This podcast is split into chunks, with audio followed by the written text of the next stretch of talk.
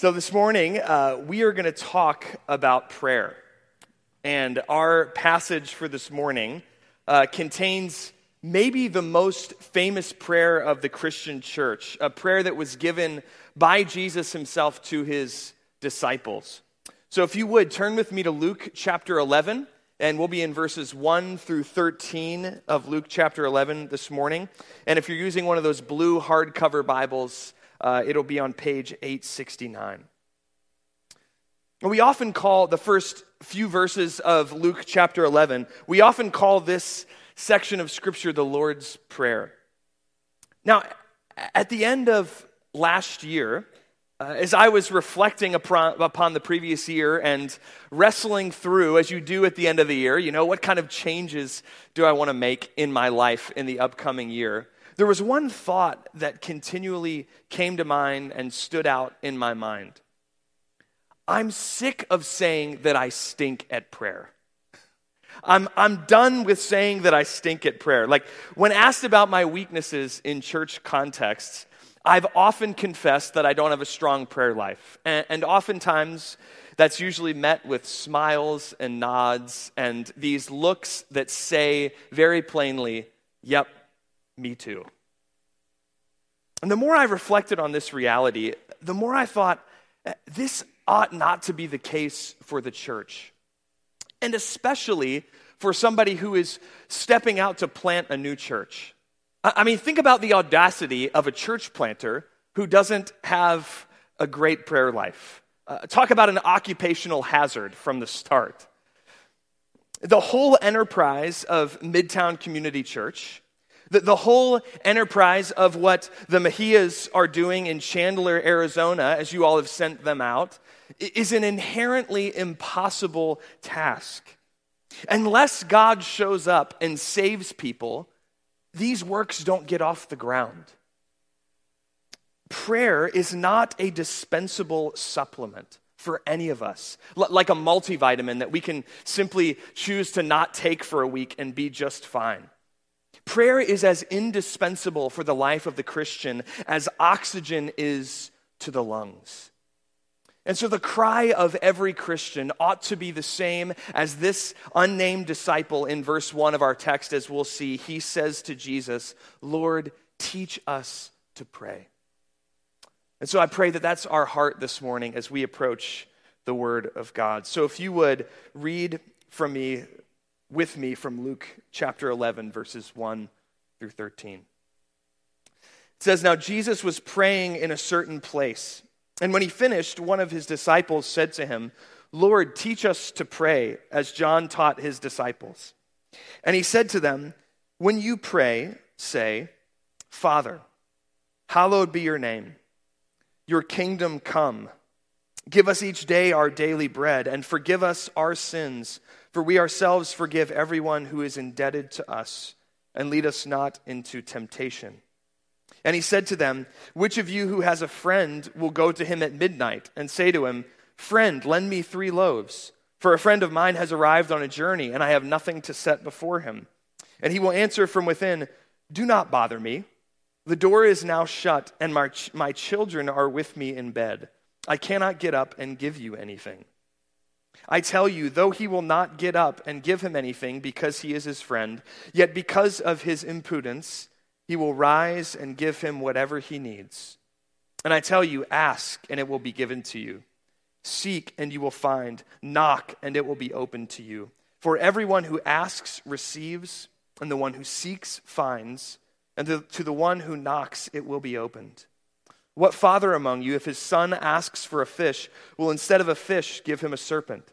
Or if he asks for an egg, will give him a scorpion? If you then, who are evil, know how to give good gifts to your children, how much more will the Heavenly Father give the Holy Spirit to those who ask him? Living Hope, this is God's word.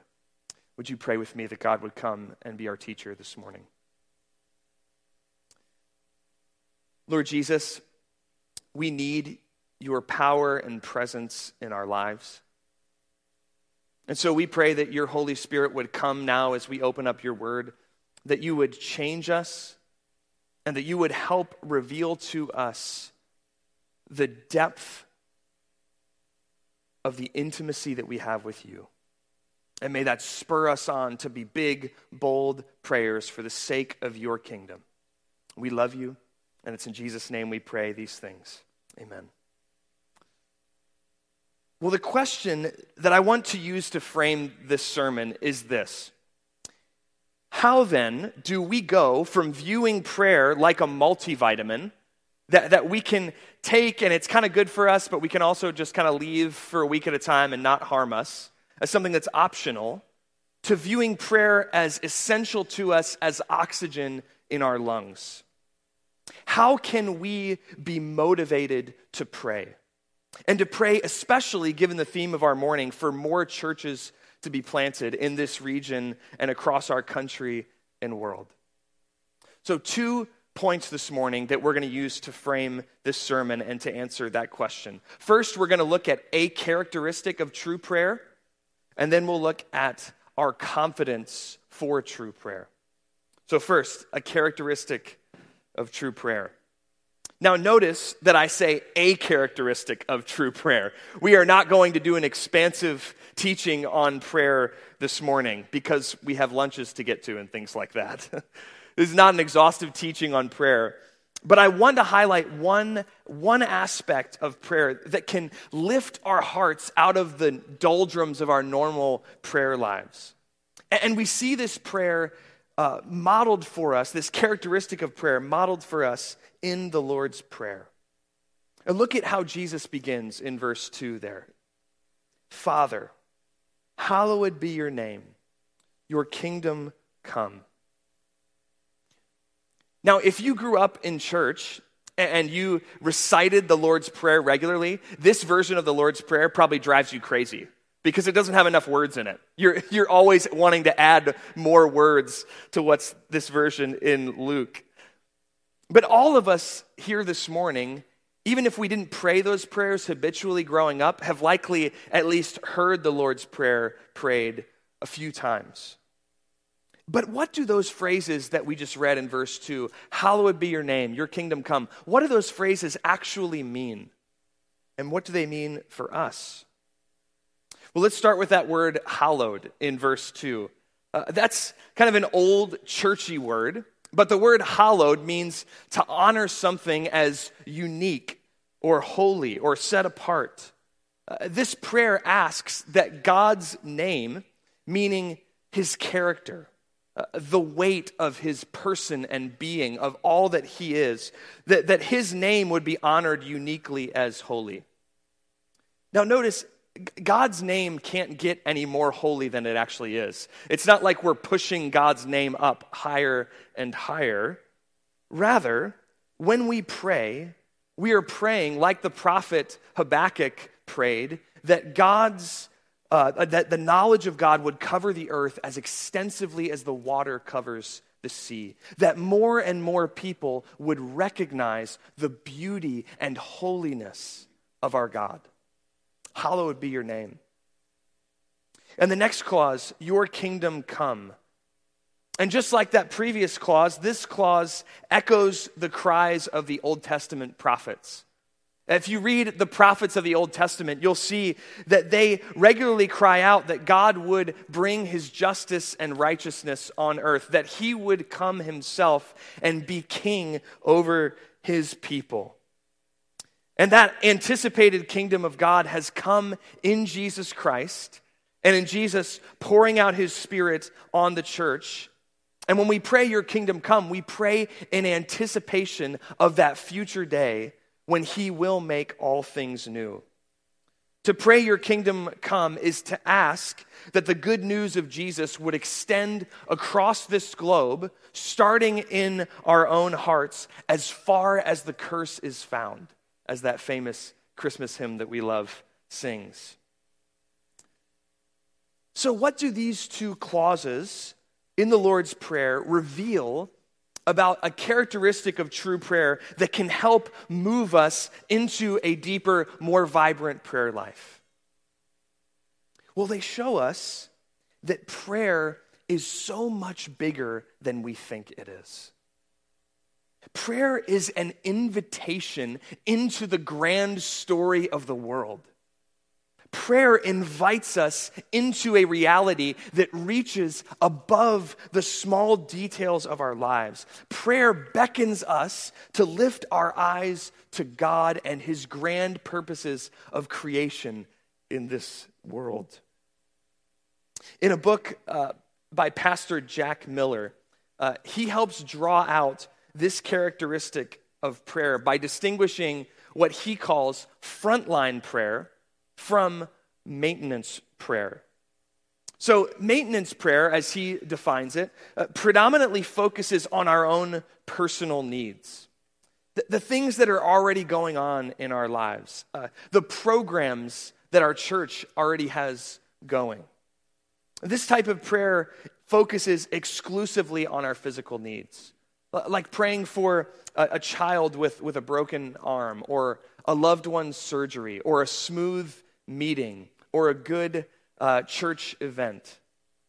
And these aren't bad things to pray for in the slightest, right? In the Lord's Prayer, if we read on, Jesus tells us to pray for the ordinary physical things in our life. He says, Pray for your daily bread.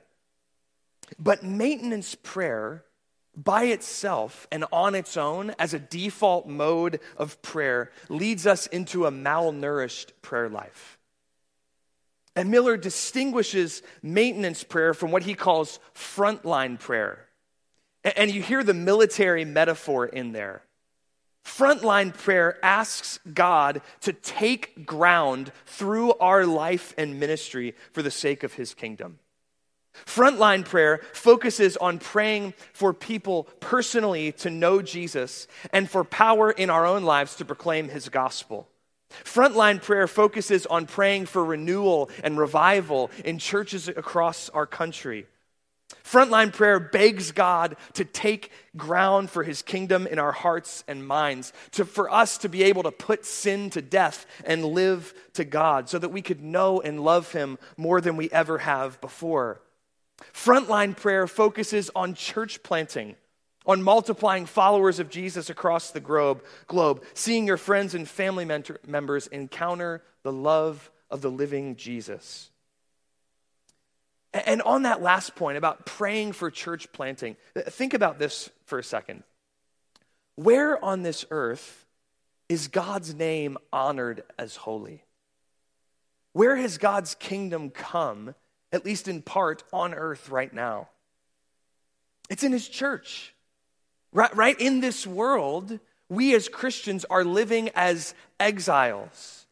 And the church is an embassy in this foreign land of the kingdom of God, a place where, where Jesus is recognized as the rightful ruler that he is in the church. And so the prayer for God's name to be honored as holy and for his kingdom to come can, can, contains within it, implied within it, the prayer to see more churches planted so that more and more people can be brought into the kingdom of Christ. And this church plant that we are endeavoring to launch in Midtown is a result of 30 years worth of frontline prayers. Uh, when, peop- when, when, when my sending church, Community Evangelical Free Church in Harrisburg, set out largely people from the Hershey area to, to move into the greater Harrisburg area and plant this church. Their, their vision initially was either to end up in the city of Harrisburg or to plant, to, to settle there and then plant another church in the city of Harrisburg. And I cannot tell you, I've had several conversations that just kind of make me marvel at what God is doing, where people from our church who were a part of that original core team for community will come up to me or other members of our core team and say, Do you realize that you are the answer to 30 years worth of our prayers? Frontline prayers for the kingdom of God. That's what it looks like. The work that God's doing in us to plant this church in Midtown stands on the backs of 30 years worth of kingdom minded prayer. And to bring all of this down into your lives here Living Hope, the reality is, so often, so many of us don't pray because prayer bores us. We don't have the vision in our everyday prayer lives that when we come to pray, we are involved in bringing in the new world of the kingdom of God. That, that prayer puts us on the front lines of the story of the universe. Uh, Jesus has ascended into heaven as king, and he's given his Holy Spirit to his church, and he invites you as his child into his rule over the world in prayer. Living Hope, your prayers matter. They matter so much more than you likely think that they do. And notice too here how in the Lord's Prayer, how our priorities are realigned to God's priorities. The prayer here that Jesus gives us begins with God and His honor and His glory and His kingdom before it ever touches the details of our lives. That's significant. In other words, Jesus wants your prayer life to be bigger than your life. He wants you to be caught up into the drama of history in your prayers. And so let me encourage you this week, as you think about this, take inventory of your prayer life. What are your priorities and emphases as you pray? Do you take time to pray big prayers like this for God's kingdom? For people to come to know Jesus by name? Do you take time to pray for renewal in God's church, for revival in our country and in the world? And I would also encourage you take time to pray for church plants. I, will selfishly ask you pray for Midtown Community Church for the sake of God's kingdom. Pray for Ed and Maggie and the city of Chandler, Arizona. Uh, pray for Mike Santoro and the burden that God has put on his heart for planting a church in northern York. Pray that God's name would be honored as holy and that his kingdom might come through the planting of more Jesus exalting and gospel preaching churches.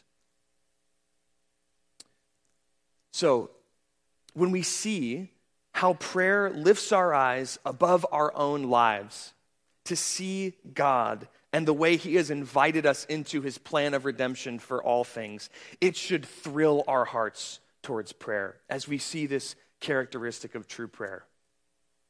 The other way that we thrill our hearts, we stir our hearts up towards prayer, is to see the thing that this passage tells us gives us confidence for prayer, namely the intimacy that you and I have with the God of the universe.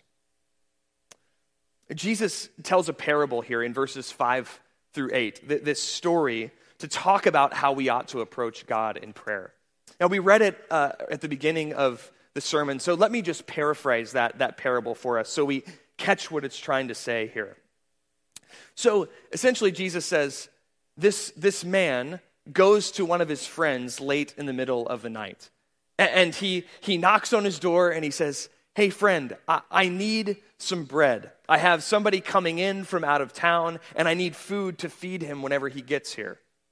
Now, this man who was traveling to visit this friend, likely, think of um, Israel, it was very hot during the day. So this man likely set out at sunset and traveled late into the night to beat the heat of the day. And so he gets in late to his friend's house, and the friend realizes, I have no food. So he goes to his friend, banging on the door late in the night, asking for bread. And, the friend's like, Dude, it's, it's the middle of the night. Like, I got nothing for you. I'm so sorry. Like, and, and then you notice in verse 7, it's up there on the screen, but verse 7, he says, My children are with me in bed. Like, I don't know, any, any of you guys that have young kids or have had young kids, that's a big deal. Like, you're going to wake the kids up. and you know, sometimes even the smallest thing can wake the kids up. That's a big deal. But this man is insistent. He keeps pounding on the door, asking for bread. And it says there in verse 8, as kind of a summary of the parable, that though he will not get up and give him anything because he is his friend, yet because of his impudence, mark that word, we'll come back to that, he will rise and give him whatever he needs. So, this story that Jesus tells is designed to reveal this truth about prayer, which I'm going to give you up front, and then we'll discuss the different parts of it. This story is meant to reveal the truth that you and I are hesitant to ask big things of God because we don't grasp our desperate dependence on Him and our intimacy with Him. We're hesitant to ask big things of God because we don't grasp our desperate need for Him and our intimacy with Him. And so, first, th- this parable shows us our dependence on God.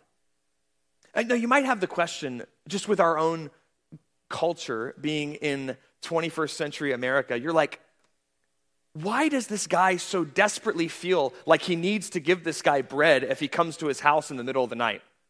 Like if a friend texts me and says, hey man, I'm gonna get into town at 1 a.m., I'm gonna be like, great, I'll leave the door, a key under the mat, and you can grab the key and like, maybe there's something in the fridge, but there's a bed for you, and that's it. like, and I wouldn't feel bad about that in the slightest. I'd be like, I'm doing you a service. But this, this culture of ancient Israel was an honor shame type of culture. So to be inhospitable to somebody, no matter at what hour of the day, would have been incredibly shameful for this man. So he's desperate to get food for him. Now, now, maybe to translate this into our culture, it'd be like if you invite a couple over to dinner at your house at five, and like, uh, this has happened to me, so this is a real life example. Uh, like, you're grilling something, and the propane tank you realize is empty. And you get the burgers on the grill or whatever, and then you're like, ah, man, Okay, let me run to the store and be right back. It'll be six o'clock instead of five. And then you go and you realize, oh man, we forgot to buy ground beef. And then you go back out to the store, and eventually you don't get dinner on the tab- table until 10 p.m. if by some miracle they're still at your house and you haven't ordered something in at this point.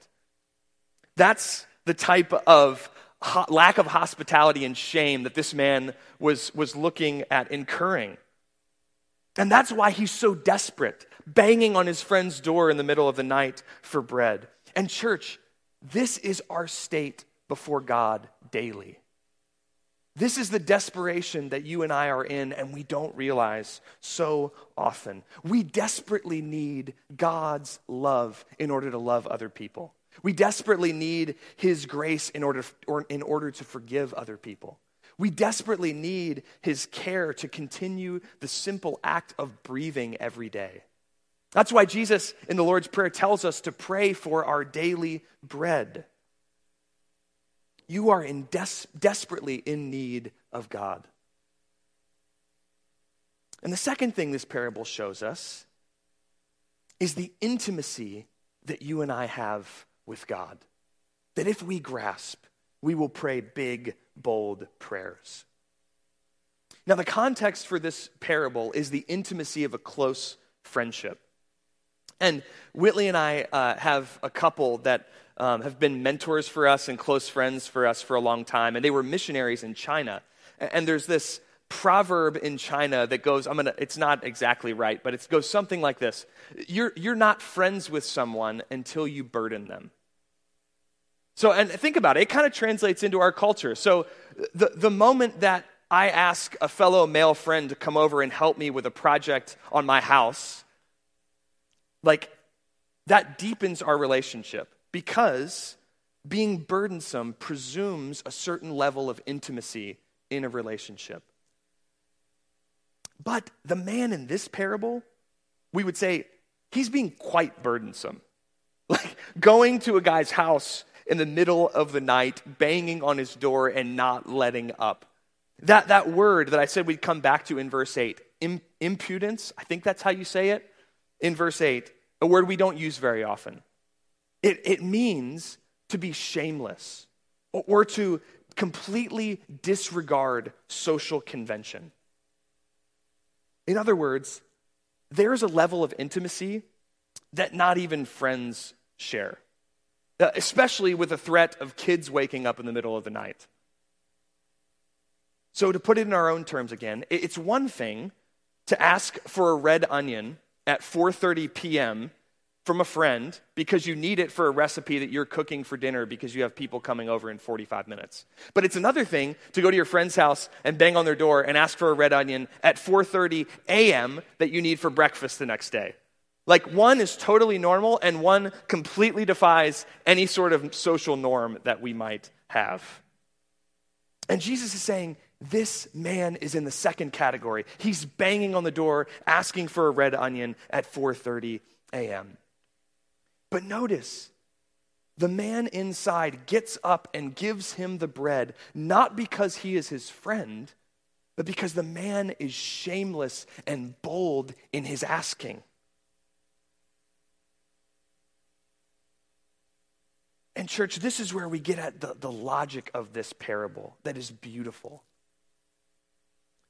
You see, the prayer that Jesus teaches his disciples to pray, the Lord's Prayer, is so revolutionary because Jesus encourages us to call God Father. That is an intimacy deeper than friendship. There is a level of intimacy that my daughters have with me that none of my friends will ever get to. Like, if a friend comes banging on my door in the middle of the night, I am not moving unless it is a life or death situation. But if I hear my daughter on the baby monitor crying out in the middle of the night, I'm, it takes me a little while to wake up. I'm a deep sleeper. But like 10 seconds, and I'm up, and I'm up in her room seeing what's going on because of the level of intimacy. And here, catch this, church. The point of this parable is that if we ask boldly like this friend, surely God will answer us. Because to God, we are not just friends, but we are his beloved children. We have the level of intimacy with Almighty God that causes him to spring up in the middle of the night. The gospel of Jesus tells us that God loves us enough to send his own son to take his own holy wrath on the cross so that we could be adopted as his own children, so that we could have a relationship with the God of the universe, not like a boss, but like a father.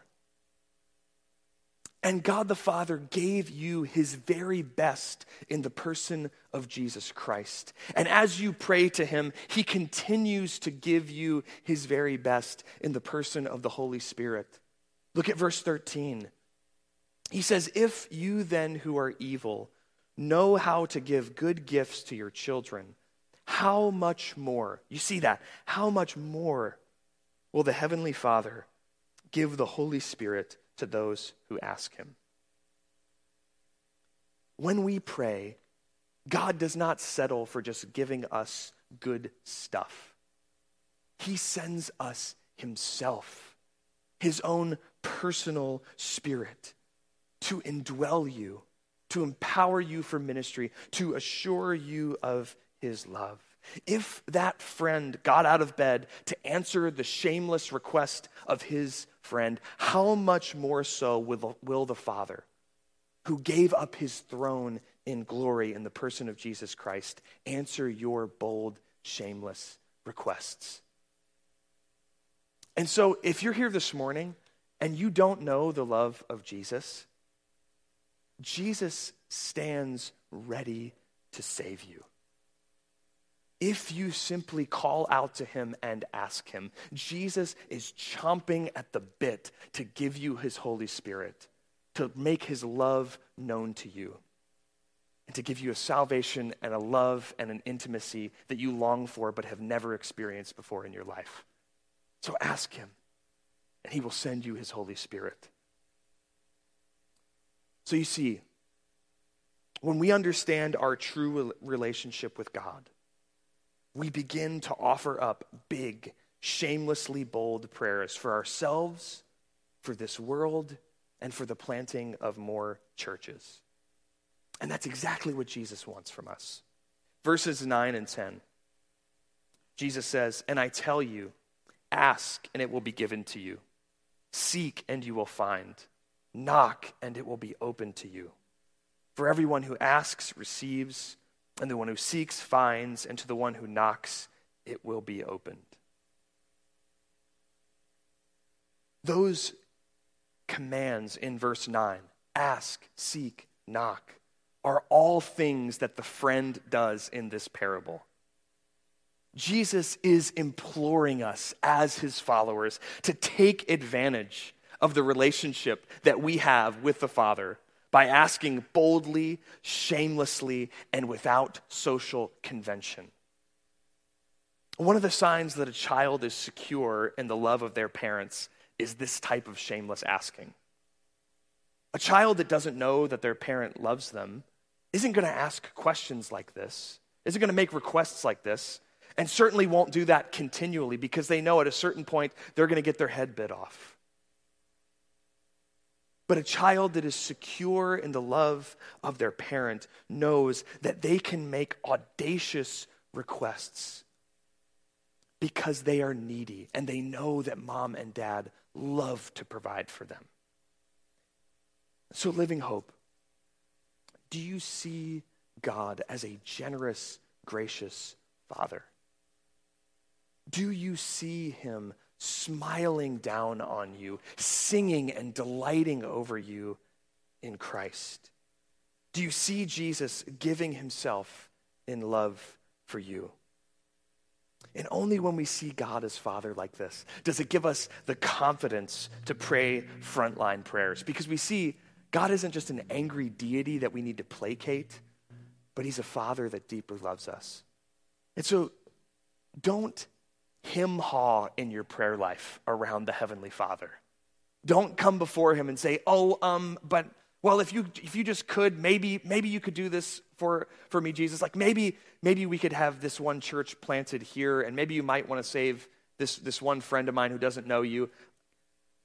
You do not have to do that with your heavenly Father.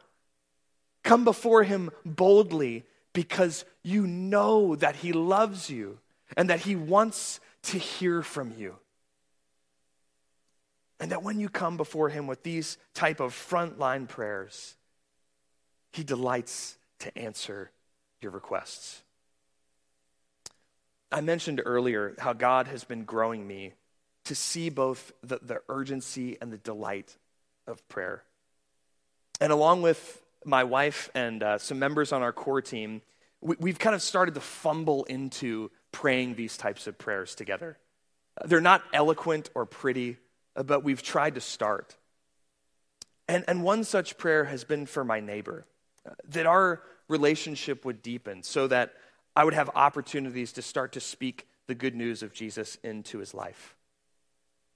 And lo and behold, about two months ago, about two months after we started praying prayers like this more intentionally, I, I go to take a Tupperware back to this neighbor, and he opens the door, and I couldn't tell if he was being particularly friendly or antagonistic, but he barraged me for like 45 minutes with questions about how I'm a Christian pastor and like, what the heck does that mean? Why do you live on my street? Like, it was all of these, like, back and forth. One sounded really curious, one sounded really antagonistic. I didn't know what to make of it. But at the end of the 45 minutes, my neighbor says, This was really good. I'd like to keep having these kind of conversations with you. I said, Okay, man, let's do it. And so, about every week since then, him and I have gone on a walk or gone out to dinner, and we've talked about Christianity and the gospel. And I say this not to have you know, like, or have you to look at me or anybody on our core team. Like, I had almost nothing to do with that. I, I stumbled into that because we were praying. And so, my final encouragement to you, and, and I'll invite the band back up as I give this encouragement and I tell you that story to say, Living Hope, when you pray prayers like this to Jesus, confident that the Father loves you, expect for Him to show up. Expect for Him to answer your prayers. He delights to, and He does. Prayers that you know He wants to answer, like planting more churches and seeing more people saved. So, all I say is maybe in a, in a joking way, pray boldly, but pray with caution because he will move and show up in your life. But pray more than that. Pray with a holy expectation because you have a Father that loves you, that delights to hear your voice echo in the halls of heaven. And so come boldly before him in prayer. Let's pray together.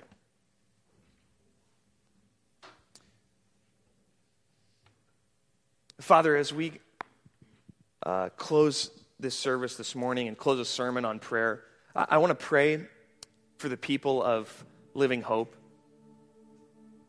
Lord, I pray for them that, as the Apostle Paul prayed for the church in Ephesus, that you would come to them by your Holy Spirit and that you would assure them of your love for them that they would know that what we just talked about from Luke 11 is true of them. If they have placed their faith in Jesus, help them to know the love of God that smiles down upon them today. And I pray, Holy Spirit, that as they know that love, that that would cause them to be bold and courageous and shameless in prayer as they come before you. Help them to pray things that they never dreamed of asking prayers that are so far beyond them because we have a God that's so far beyond us, both in his power and his love. And I pray that as these people do that, that you would bless this region, that more churches would be planted from this church, and that more lives would be changed as a result of the mission of Jesus playing out in the lives of the people of Living Hope. We love you. Thank you for the living hope that we have in the gospel of Jesus. We pray all these things in his name. Amen.